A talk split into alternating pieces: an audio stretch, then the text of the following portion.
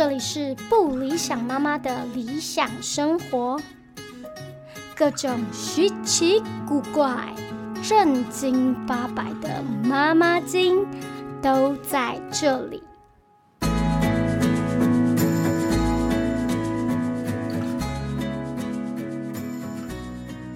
嗨，大家好，欢迎收听今天的不理想妈妈的理想生活，我是不理想妈妈本人。今天呢，邀请到一个我非常想要邀请很久的一个好朋友。然后呢，其实他们家是蛮多家庭很向往的，就是可以以小孩的生活为重心，然后去做很多安排。因为他也是明星家庭，所以其实大家是可以在一些公开的地方看他们家的生活模式。然后其实是大家，我觉得是这一辈的妈妈们都蛮向往的，就是可以跑山跑海啊，然后跟。动物自己喜欢的猫小孩生活在一起，我觉得他可以跟我们聊的东西非常的多，然后很多都是可以交流的。所以呢，今天就为大家邀请到了发达少女变妈妈的发达妈妈，现在已经以前是发达少女，现在是发达妈妈。我们要欢迎伟伟，嗨，Hello，Hello，大家好，我是发达少女变妈妈伟伟。嗨，没关系，你的名字没有我的长，我的名字更长。理想妈妈，理想妈妈的理想生活也是很长。好，那那个伟伟他现在呢，过着全世界都觉得非常困难的生活，就是他跟三个男生 住在一起，他是处于住在男生宿舍的妈妈这样子。那想要请伟伟跟大家介绍一下你两个小朋友的年纪，然后相差多多大这样子。好的，我两个小孩分别是一个是四岁，然后一个是两岁半左右。哦，我们家还有一个老大，现在可能快四十岁。真的，他们家的爸爸真的就是一个男孩气非常非常旺盛的一个男艺人，所以就是会觉得，嗯，他爸爸真的也是很不像爸爸，就是是男生宿舍，真的是很崇拜这个两个、三个、三个儿子的妈妈，太厉害了。那所以你现在就是主要工作也是在家里陪伴他们？对，我算就是全职妈妈，超级厉害的。当然，因为伟伟是巨蟹座的，他有这方面的能量，我觉得非常的崇拜他。因为我小孩子要这个是我的母爱内建比较没有那么多，所以很容易就嘣爆炸。所以我就觉得，可是我觉得，我觉得是我某方面的奴性。我觉得当妈妈很需要。奴性，然后我觉得我好像本身稍微有具备这方面的能力，所以在跟小孩相处的时候，就是里面的奴性就会一直拿出来用。那是母爱，好不好？对啊，就是一种内建式的母爱。那为什么为什么会介绍说，我说伟伟的呃照顾的教养育儿的生活会是很我们这一辈妈妈很向往，是呃其实呃伟伟是窦智孔的老婆，那。那个窦智孔先生就是也是外景节目上山下海，大家都知道，但他本人就是也是很喜欢这方面嘛，对不对？其实应该说是他本人就是这样，所以刚好那些节目就发掘了他的人物特质，然后就让他出去玩的更理所当然。好好哦，妈妈只能说，我觉得是这样，妈妈只能说羡慕。对啊，所以我就说，我觉得，因为其实大家就是也会看到，就是你们，你跟你老公有时候会发表一些育儿的感想跟想法，就就是很有，他们有创造一个很棒、很有趣的词，叫做“野兽派教养”。那我想要请伟伟在节目里面也特别可以跟他分享一下，你们对于野兽派教养的想法跟这个教养它是什么样的一个概念？嗯，我觉得其实这有时候很抽象。为什么会说野兽派？是因为我跟我先生在生小孩之前，我们养了非常多的宠物，然后那种宠物不一定是一般大家有养过的，比如说我们去领养了一只流浪狗，这对一般家庭来说可能是一件很正常的事情。但除了狗之外，我们还有养了老鹰，然后还有养了一些爬虫类之类的。但我觉得比较特别的是老鹰，因为哦还有马，所以我老公常常会。但是马，我们就是是过去马场，然后去对去骑马，然后去跟他们相处。当然不是养在家里，他们但是因因为透过这些动物的相处，然后每一种动物都有不同的个性，我们就发现其实这些动物的个性跟小朋友的某些阶段都很像。比如说马是非常胆小的，所以你要让它很熟悉整个环境之后，它才会是一个很放心的状态。这就跟婴儿很像。然后，呃，老鹰也是。其实马跟老鹰都算是蛮敏感的动物，所以我老公常常会说，比如说四岁之前要照狗养，几岁之后要照什么养。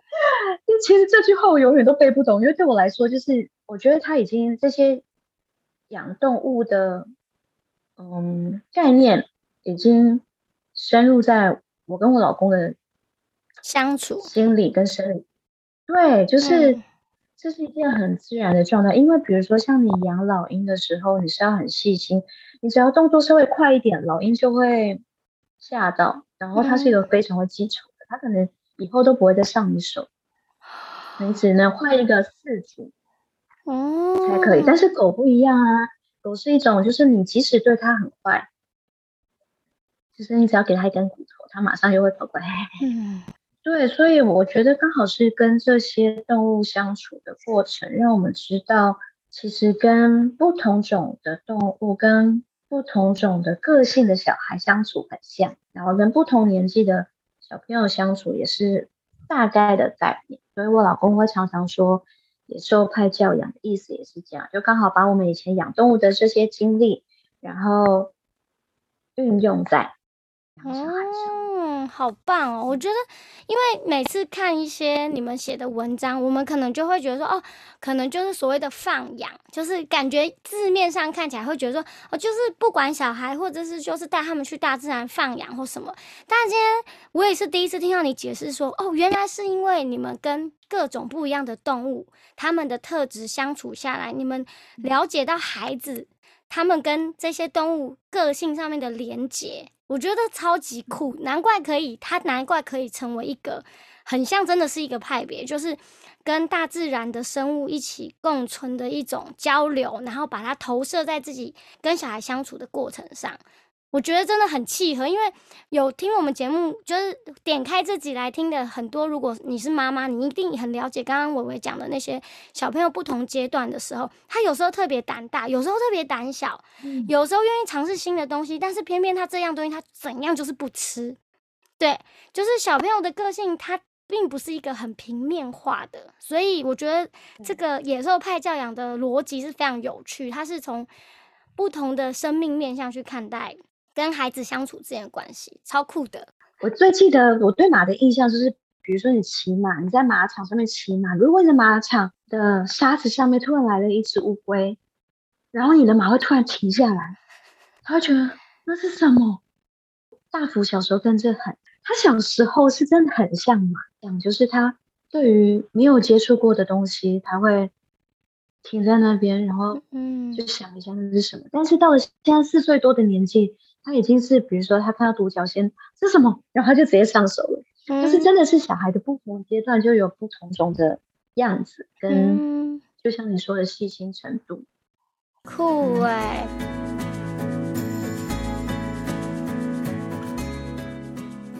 想要跟你聊聊，就是小朋友跟宠物相处的这一块，因为我知道你们有养狗嘛。一开始你们生孩子的那个阶段，那这个其实在很多年轻的家庭都常常产生一些争端，就是。有些人就说啊，我们要生小孩了，我的狗我要送人，或是我的猫我就要送人。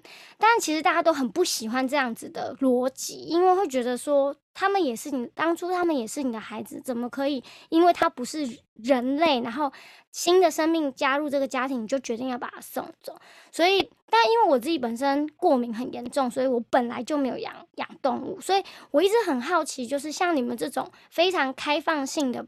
让孩子跟宠物一起相处的家庭，对你来讲，那是一种什么样的生命上面的感受力？跟你们觉得那个逻辑应该要是什么？就是大家都是这个家里的一份子啊。在小朋友来家里之前，狗狗本来就是我们家里的一份子啊，所以不可能因为小朋友来，然后就把狗送走，这对谁都很不公平吧？嗯，对。然后。但最常听到的真的是很多长辈会说啊，你不要养那个狗毛，好多我会过敏。然后家里都是狗毛，巴拉巴拉巴拉。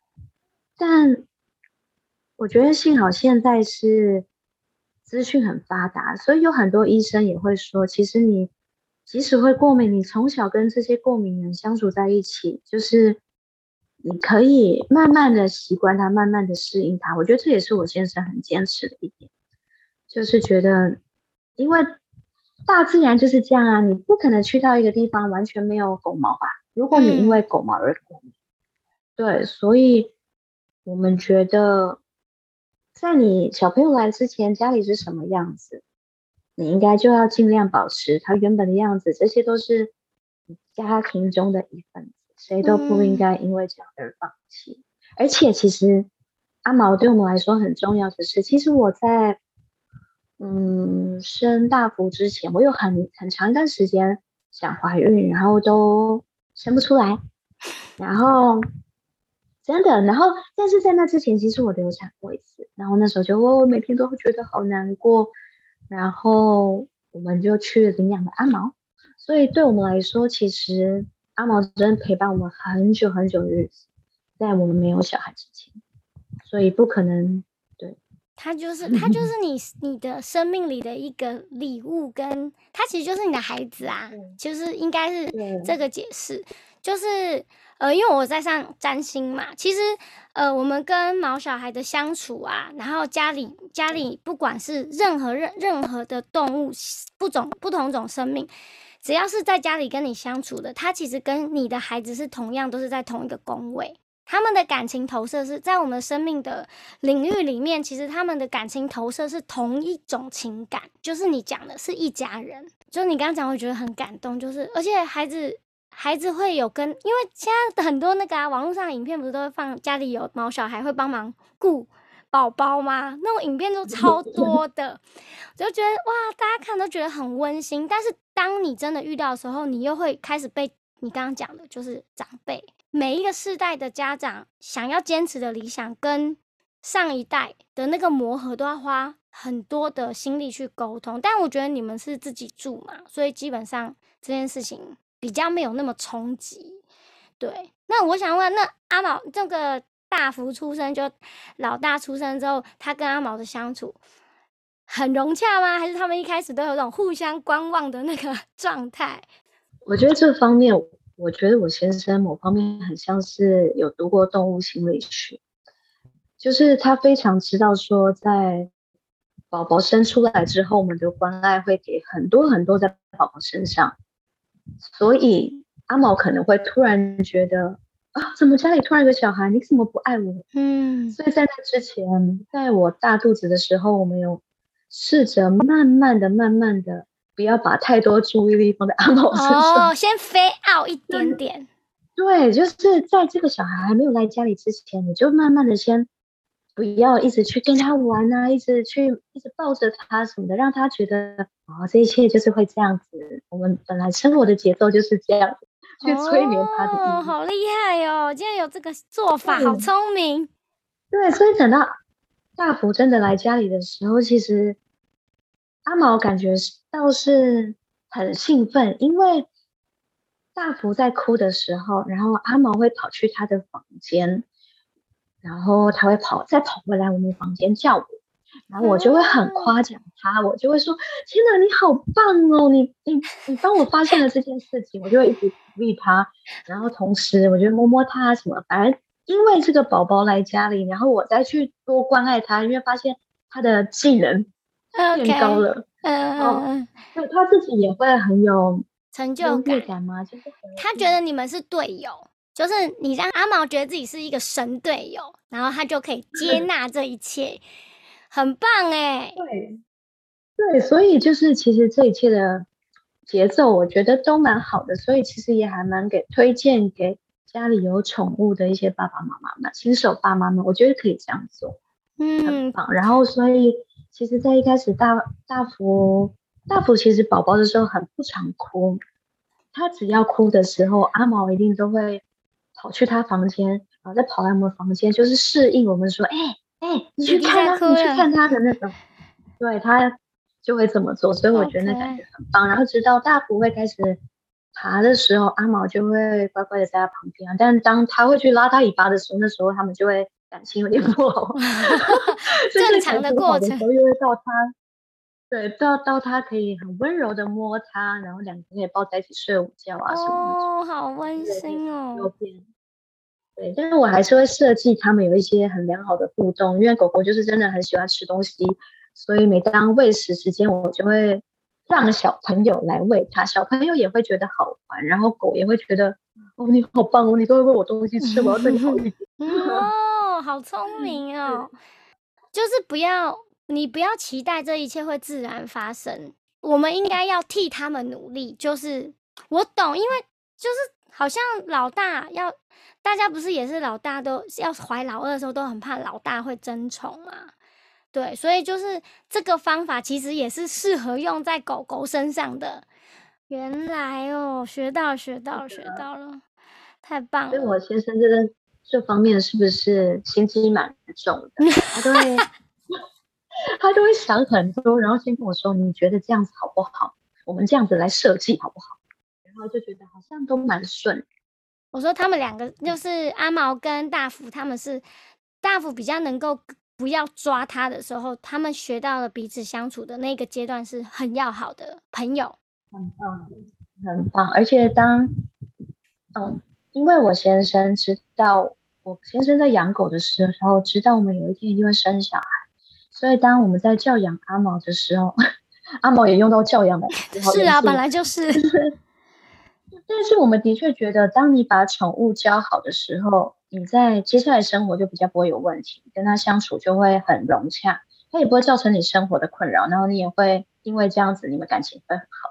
那当然，他在跟小朋友相处的时候，然后我我觉得也是也是这个样子，嗯，就是要有一个明确的规范啦。就是回到刚刚上一题嘛，就是大家以为所谓的野兽派教养是放养。但其实是不是的，它是有相处的技巧跟给予简简单的规范。因为其实啊，我要我要先岔题了，因为我不是在上那个华德福 吗？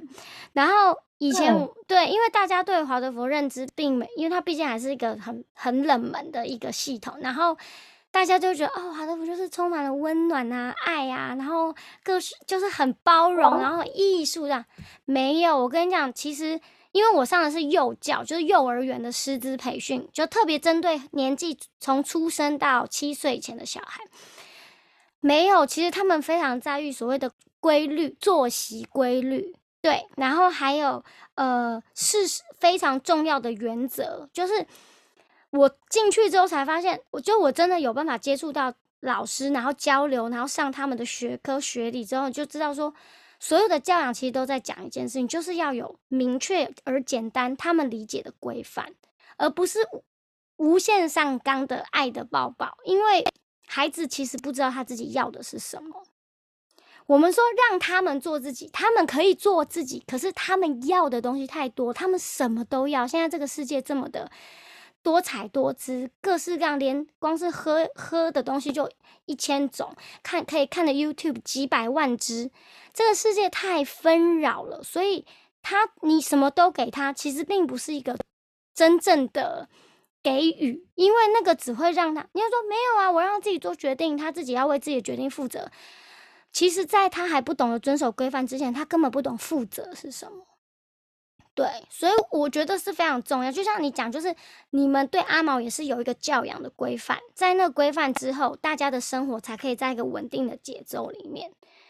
对，然后小孩出生之后，小孩也迎接了一样的规范，那他们就会在这规范之间，呃，达到一个他们可以相处的平衡。我觉得这可能是有宠物的家庭可以去整理出来的。就是今天伟伟提供的这些做法，其实是。就是其实养小孩跟养毛小孩真的是很很一致的一个状态，对啊，所以我觉得很很很棒。那我知道阿毛前几年离开了嘛，他是因为生病。他在去年，嗯，去年的时候，去年大约七月的时候，我们发现他这边有，就是他的胸口有一点点 O K，然后就觉得好奇怪啊，他是出去散步的时候被别人拿棍子打嘛，因为看起来就是一条的那痕迹。哦，然后我们就去看医生啊。那时候我们刚好，你知道我们家就是很常会移动，所以那时候刚好在南部，就随便先去看了一间兽医，然后他就觉得哦，可能吧，可能真的是被打到吧。然后我们就就想说，那回台北再看好。嗯，然后回台北再看的时候，就直接说，当当是癌症哈，是一种，嗯，就是皮肤癌。然后。很快哦，他七月的时候发现，然后我们就蛮积极的治疗的。然后他九月在我先生生日前一天，嗯，后来就走了。对，就是时间很快。然后他，其实我我本来以为就是他跟大福从小这样每天相处在一起，就是大福会不会很难过？但我发现其实你这个年纪的小孩，他他不知道。天堂是什么？他不知道他为什么，他只是觉得他突然不在家里面了，所以他他没有很难过诶，但他我就跟他说，阿毛就是去当天使了，然后他去当星星了，所以他有时候就是会指着天上的星星就说啊，我看到谁谁谁了，就是有没有其他的亲人什么的，然后或是说我看到阿毛，好浪漫哦，对，他也不会哭诶，但是但是是我们会哭啊，他不会哭。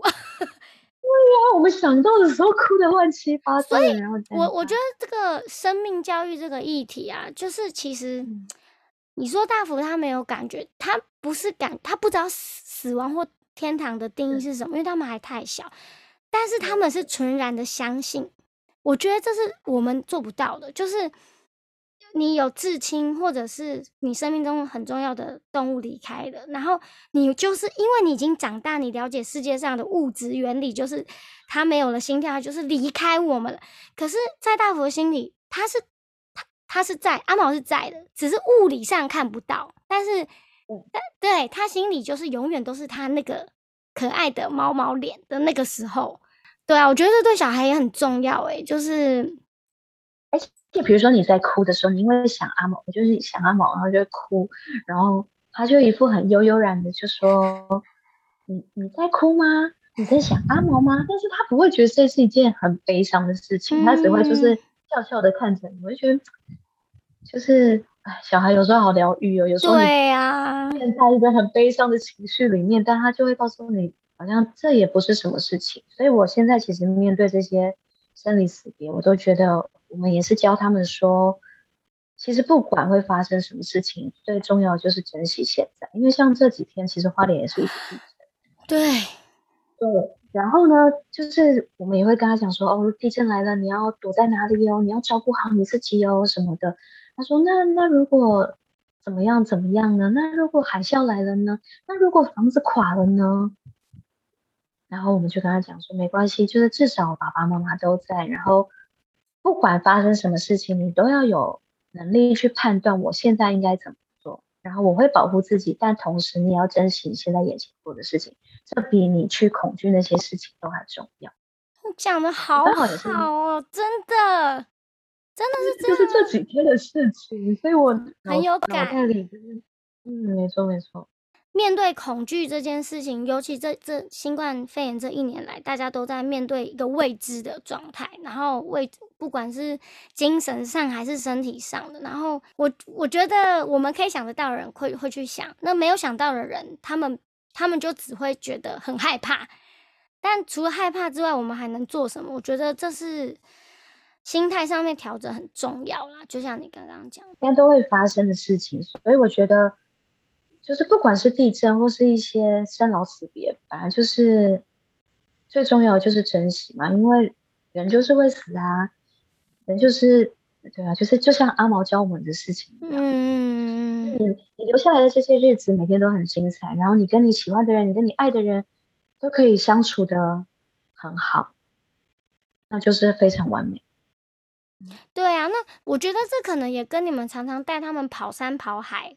很真实的接触这个世界，也是会有很大的关系。就是如果你只是每天都待在都市里面的小孩，吹冷气、看电视，每天我没有说这样不好啦，而且现在防疫，大家真的大部分都过这样的生活。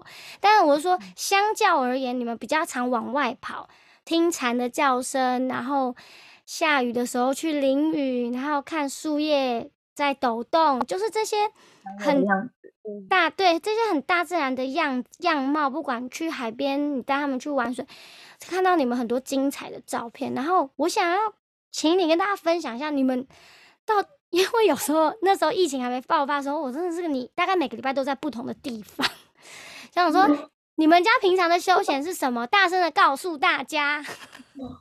嗯，就是一直移动，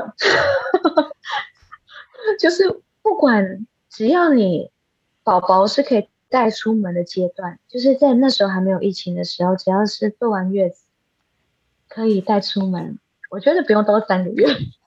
就是你可以出去的时候，你准备好了，你就可以出去。因为其实如果妈妈每天都是在一个房子里面，然后就是一直挤母奶，一直喂母奶，对妈妈来说其实也是一件很痛苦。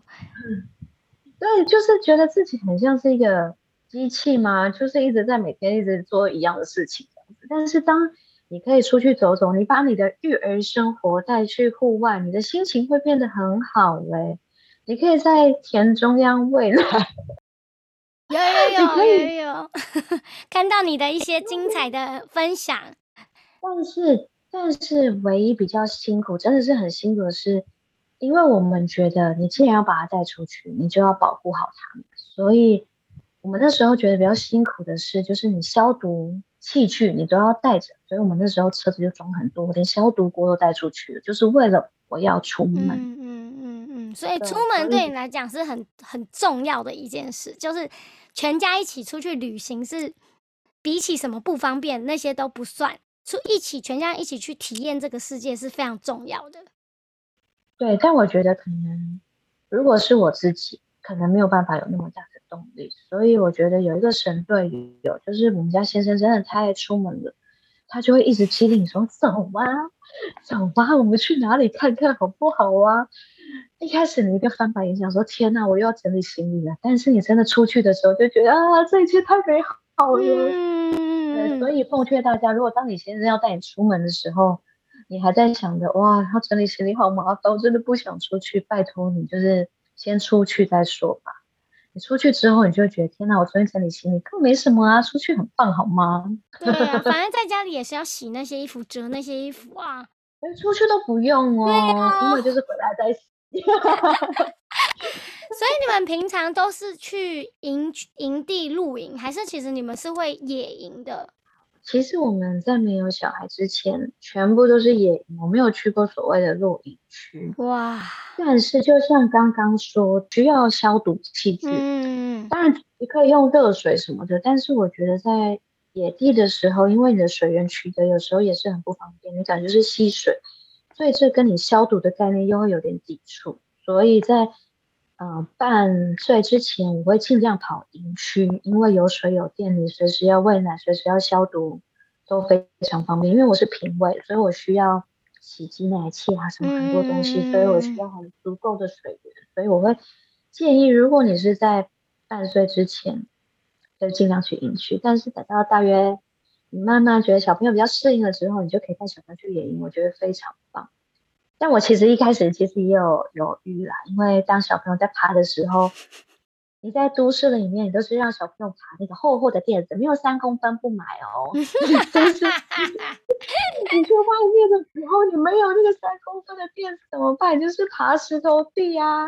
但我觉得很棒，因为很推荐。我我觉得对他们的感官刺激来说是非常满的，所以很明显的，其实大人的时候，因为带两个小孩比较忙，然后加上那时候他在半岁以前，爸爸工作非常忙，所以他就真的比较少这种野营的。一开始啊，一开始比较少这种野营的机会，所以两个在同年龄的比较之下，反而有去野营的大福，他在。一岁之前，他的感官刺激都是非常满哦。然后，比如说弟弟没有去过，所以弟弟有沙子碰到脚，他就哦哦，粘土粘到手，他就会觉得，对你就会很明显的比较出来哦，就是有没有训练过有差，嗯，对，所以我觉得只要是在安全的环境之下，你当然眼睛要一直看着，就是去做这些所谓的户外活动，我觉得都是非常棒，对小朋友的感官刺激都是对他们成长当中非常棒的养分。嗯，我相信是啊，因为呃，现在疫情先避而不谈，反正节目会一直放着，之后大家都会一直听，不管是什么时候，就方便出门的时候，他们可以一起。我觉得。有旅行习惯的家庭跟没有旅行习惯的家庭，真的是落差会非常大。就是那个小朋友对世界的认识的眼睛会差很多，对不对？然后这也是为什么我后来决定大部分时间要住在花莲。羡慕。我们觉得看，我们也没想到，其实当初我们会买花莲，纯粹就是因为我们两个自己太喜欢的，但是。有小孩之后就觉得，为什么我们不住花莲，我们要住在台北呢？到底为什么大家要一家人躲在城市里面？我们我们这个月就是在两个月就在过这样的生活，就是为什么要待在那个水泥屋子里面听那个公车，然后在那边跑来跑去？然后我一怒惹我最生气就是我们好不容易找到一天想说好去天。台就是我们家社区的屋顶，结果我们上去玩了十分钟就被邻居赶走，因为我们在上面乒乒乓乓很吵啊，楼下很吵，顶楼的人就上来说：“你们可以不要在那边踩踩。”我一下就跟老公说：“我们搬去宜兰。”我说：“我我我为什么我连去晒个太阳看一看天空这两个月来，我只是想奢求望天空一眼，让小孩让小孩去 晒太阳都做不到，也太可悲了，真的很可悲哎。”对我，我幸好疫情之前就回来花莲，聪明。所以，对，所以我就觉得幸好。我很难想象，如果我带着两个小孩一打二，在一个大楼里面，然后他们每天都足不出户，然后脚那边嘣嘣嘣嘣嘣，然后我妈妈要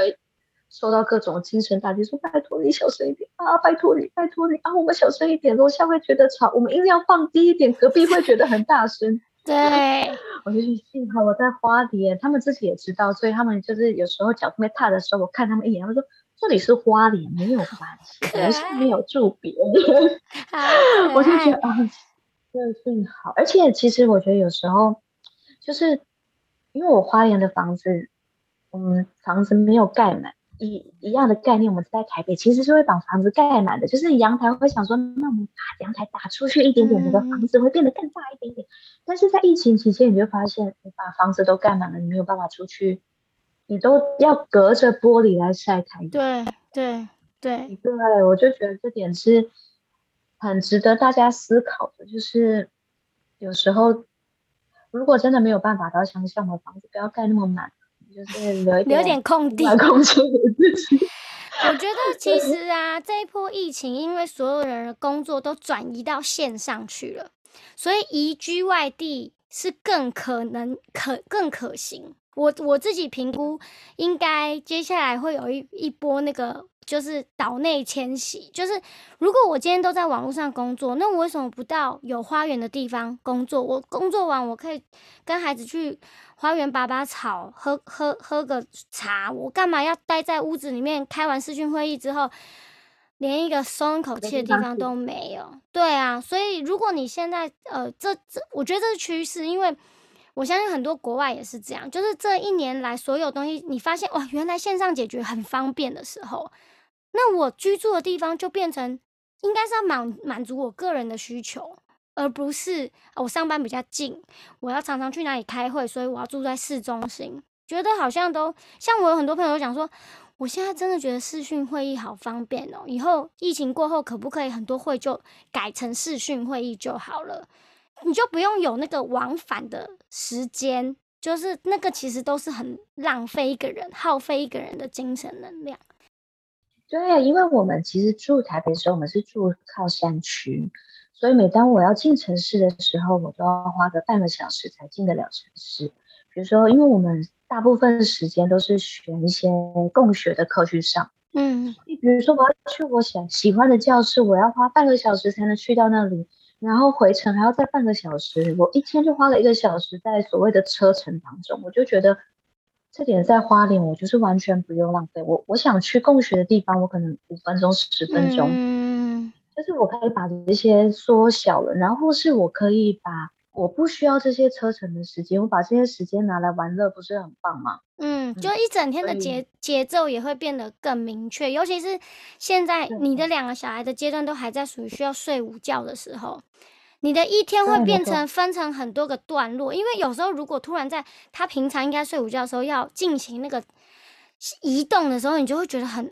烦，因为他可能在那个时间睡，要么又太短，要么又是非得他，对你就会觉得很苦恼。所以其实移居到除了台北，就是呃真正的都会区之外，就像你讲，因为他生活机能集中在一起，所以大家可以在方圆百里，可能十五分钟之内的车程就可以完成所有的事情，这也是很好的一种生活的节奏。对啊，哎，怎么开始鼓励大家买房子？然后房仲那个房仲应该来置入一下。突然开始鼓励大家搬离台北，太好笑了。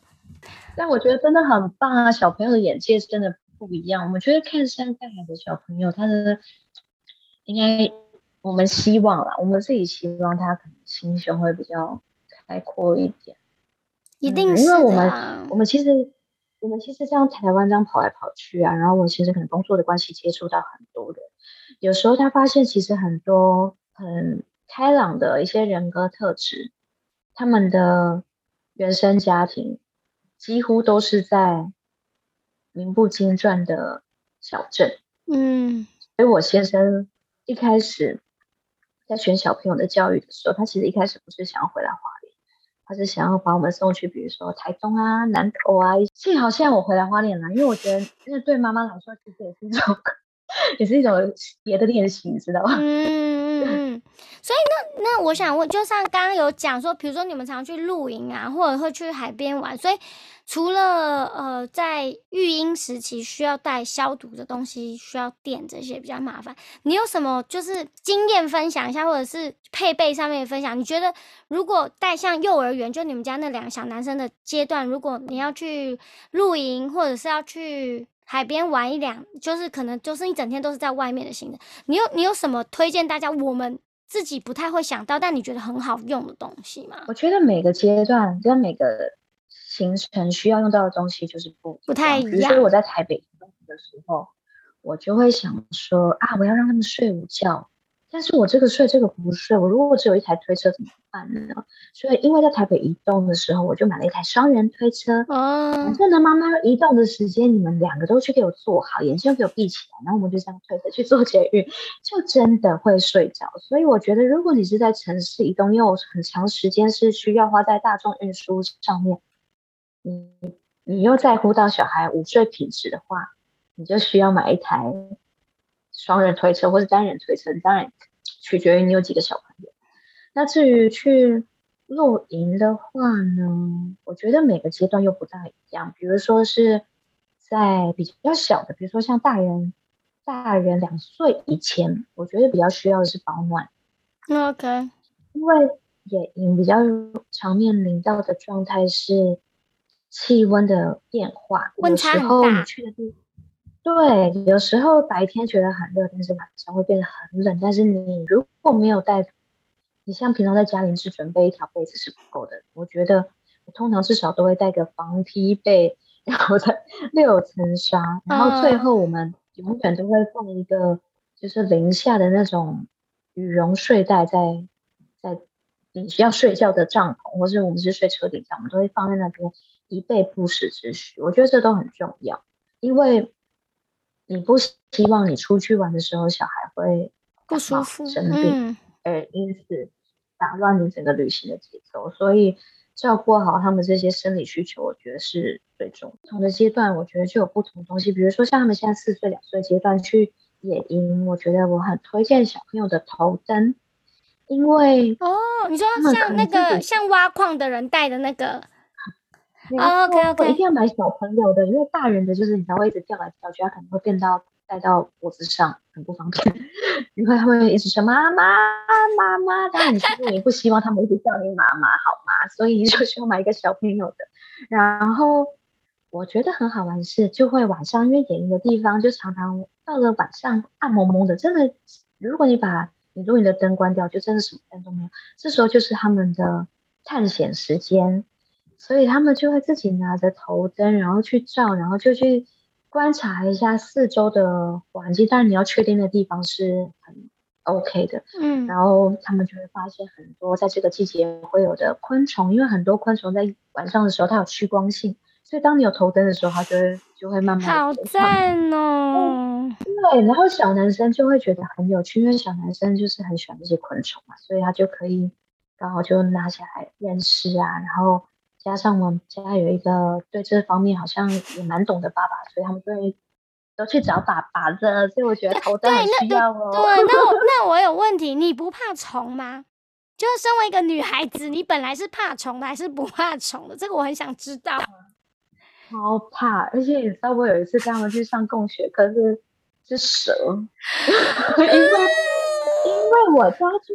我在台北说，我家住山区，所以那停车场常常会有蛇。但是你要怎么跟小朋友讲呢？你总不能说，啊，那蛇很可怕，你要小心。你这样讲，小朋友永远不懂，他只会对这东西产生恐惧，然后根本没有办法增加他的认识跟去解决这个问题。所以我就特别带他去上了一堂共学课，就认识蛇。好了，结果小朋友到了那共学课，他真的很怕蛇啊，怎么办呢？妈妈就要来，什么都不怕了。天哪，好恐怖！来，你看呢，这个蛇在手上，它就是这样子。然后你看，这就是它会拖着皮。哦，你看它现在很紧张，它尿尿了。你真的是演员，你一辈子得金马奖的表演都拿出来了。哦哦，难怪全职妈妈是我现在最棒的工作。真的演到不行哎，演到不行，太可怕了吧？但是。你发现小朋友就从原本的不敢，你这时候就是升降，他就是从原本的退后很多步，然后到觉得天哪，妈妈可以，我应该也可以吧？他就慢慢的来接近，然后到最后你发现，那个蛇在他手上把玩，虽然你的心中也是会想到蛇，但是他认识总比不认识好。然后你可以借机去告告诉他说，那哪些蛇是可怕的，哪些蛇是你不能接近的，然后什么什么？我觉得这真的是我。做妈妈之后学到的事情，你真的超棒。对，其实其实我本来都好怕这些东西。对啊。然后我们家最近很多甲虫类，你看甲虫，有时候它就是妈妈你看，然后就把它放在我脚上，然后我心里想说，天哪，的触感感觉跟蟑螂好像。真的。我就会说，哦哦，那它长什么样的？它跟这个有什么不一样呢？就是妈妈好好厉害，你真的很伟大，你完全。克克服自己的恐惧，然后让他们不要害怕这些事情，所以我才要反问你啊！因为我觉得不是我跟你讲，当妈妈什么迟到工作啊，什么在家里照顾小孩，这个很多人都想尽办法可以达到这个目标，但是呢，再上去一个门槛就是。摒除自己的喜好，然后让他们很很直觉式的认识这个世界，不要被爸爸妈妈的喜好而影响。哎，这超难的，我完全做不到，觉得这很难呢。就一般妈妈看到蟑螂跟蛇，然后尖叫到不知道到哪里去了，那有办法还在那边演说，我不能因为让我的恐惧阻碍我孩子认识这个动物。你真的很太 厉害，太强了。所以我觉得你们家的小朋友真的应该是比这个同年龄的孩子接触大自然机会真的多，非常的多。你们刚刚那个就是那真人版的那个动物森友会啊，玩什么电动，直接去 露营。是吗？对啊。我们我们家有电动啊，所以我完全不知道大家在讲什么电动森友会。我们家也是到疫情期间才开放可以看投影。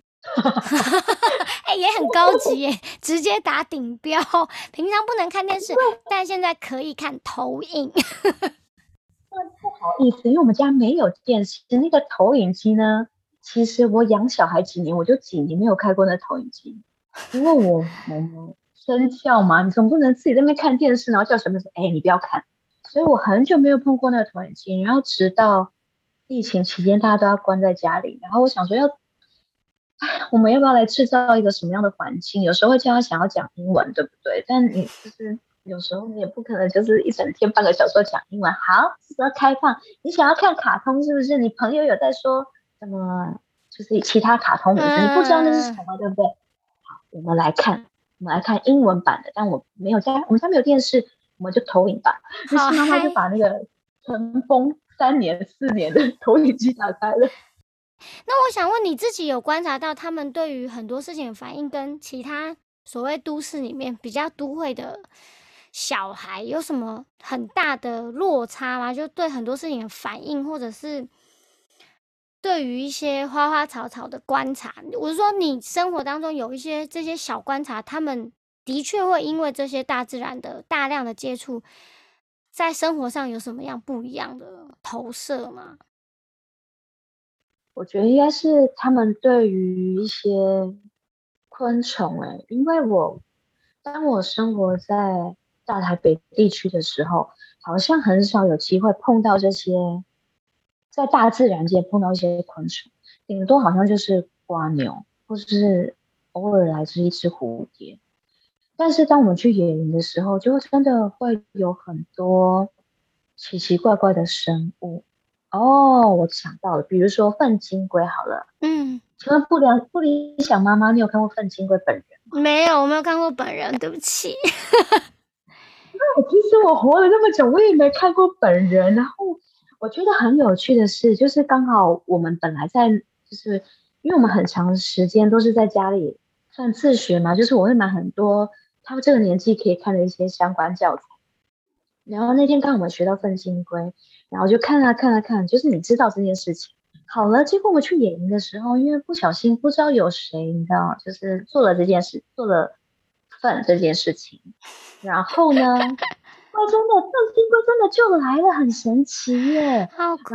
是，我们就看着粪金龟本人就是在滚粪，这大家有想听吗？因为我觉得很酷哎。我因为我当下也是觉得很震撼，就是我没有看过。现场，然后我就觉得天呐，就是原来生活在跟大自然相处应该是要这个样子。就是你在书上看学到了这些知识之后，不光只是在书上，你真的是你在生活当中你看到他的时候，他是份金龟，他现在做什么事情？我觉得这很有感觉耶，就是总比你看书看好多好多来的好。然后那印象对他来说就会很深刻。然后我小朋友也感觉上。大幅很明显，就是他从一个，比如说我们，我们其实之前也是，比如说好半年会在都市，然后半年在城乡，你会发现的差别就是他对于大自然的接受程度，比如说他台北的时候，他会，哎呀，这我不想摸，还有我觉得这个脏脏的，嗯，但是但是你到城乡的时候，你会发现，比如说地上的叶子啊，还拿起来说，哎，你看这上面有什么虫的卵，你觉得这是什么？他就会跟弟弟他们讨论，这是蜘蛛吗？这是什么？老鼠大便吗？就是他们会，他们会愿意去打开眼睛，去发现很多很细小的大自然的事情。我觉得这很有趣。然后他很愿意让一些昆虫上手，甚至那些昆虫要离开的时候，他也会觉得很难过。嗯，哎，很很奇怪，阿毛离开的时候他没有难过，那 因为一个瓢虫，然后瓢虫飞走了，就是他本来都一直。就是举着那个瓢虫，然后觉得好可爱哦，然后就那瓢虫掉了，他就很难过，然后就很伤心。但我觉得很有趣。然后弟弟也因为这样子，就是变得很细心，他知道他哥哥在为了什么事情哭泣，然后他就又去帮他捡了那只小虫。我觉得这也是，对，这好像也是他们在大自然学到事情，就是会变得很细心，不论对于大自然的万物，或是对彼此的。感情的连接也会对，也都会变得比较紧密一点。好棒哦，感觉而且他们又是兄弟，特别可以感觉可以特别体现出那种就是兄弟之间的关怀。因为我觉得兄弟或者是姐，就是男生跟女生两胎个性，就是如果是性别不一样，那个情感的连接方式是不太一样。但我觉得你们是走从大自然的这个不面向的时候，又特别适合男生，我觉得啦，说不定就是这样，所以你第上天才给你第二个也是儿子啊，翻白眼。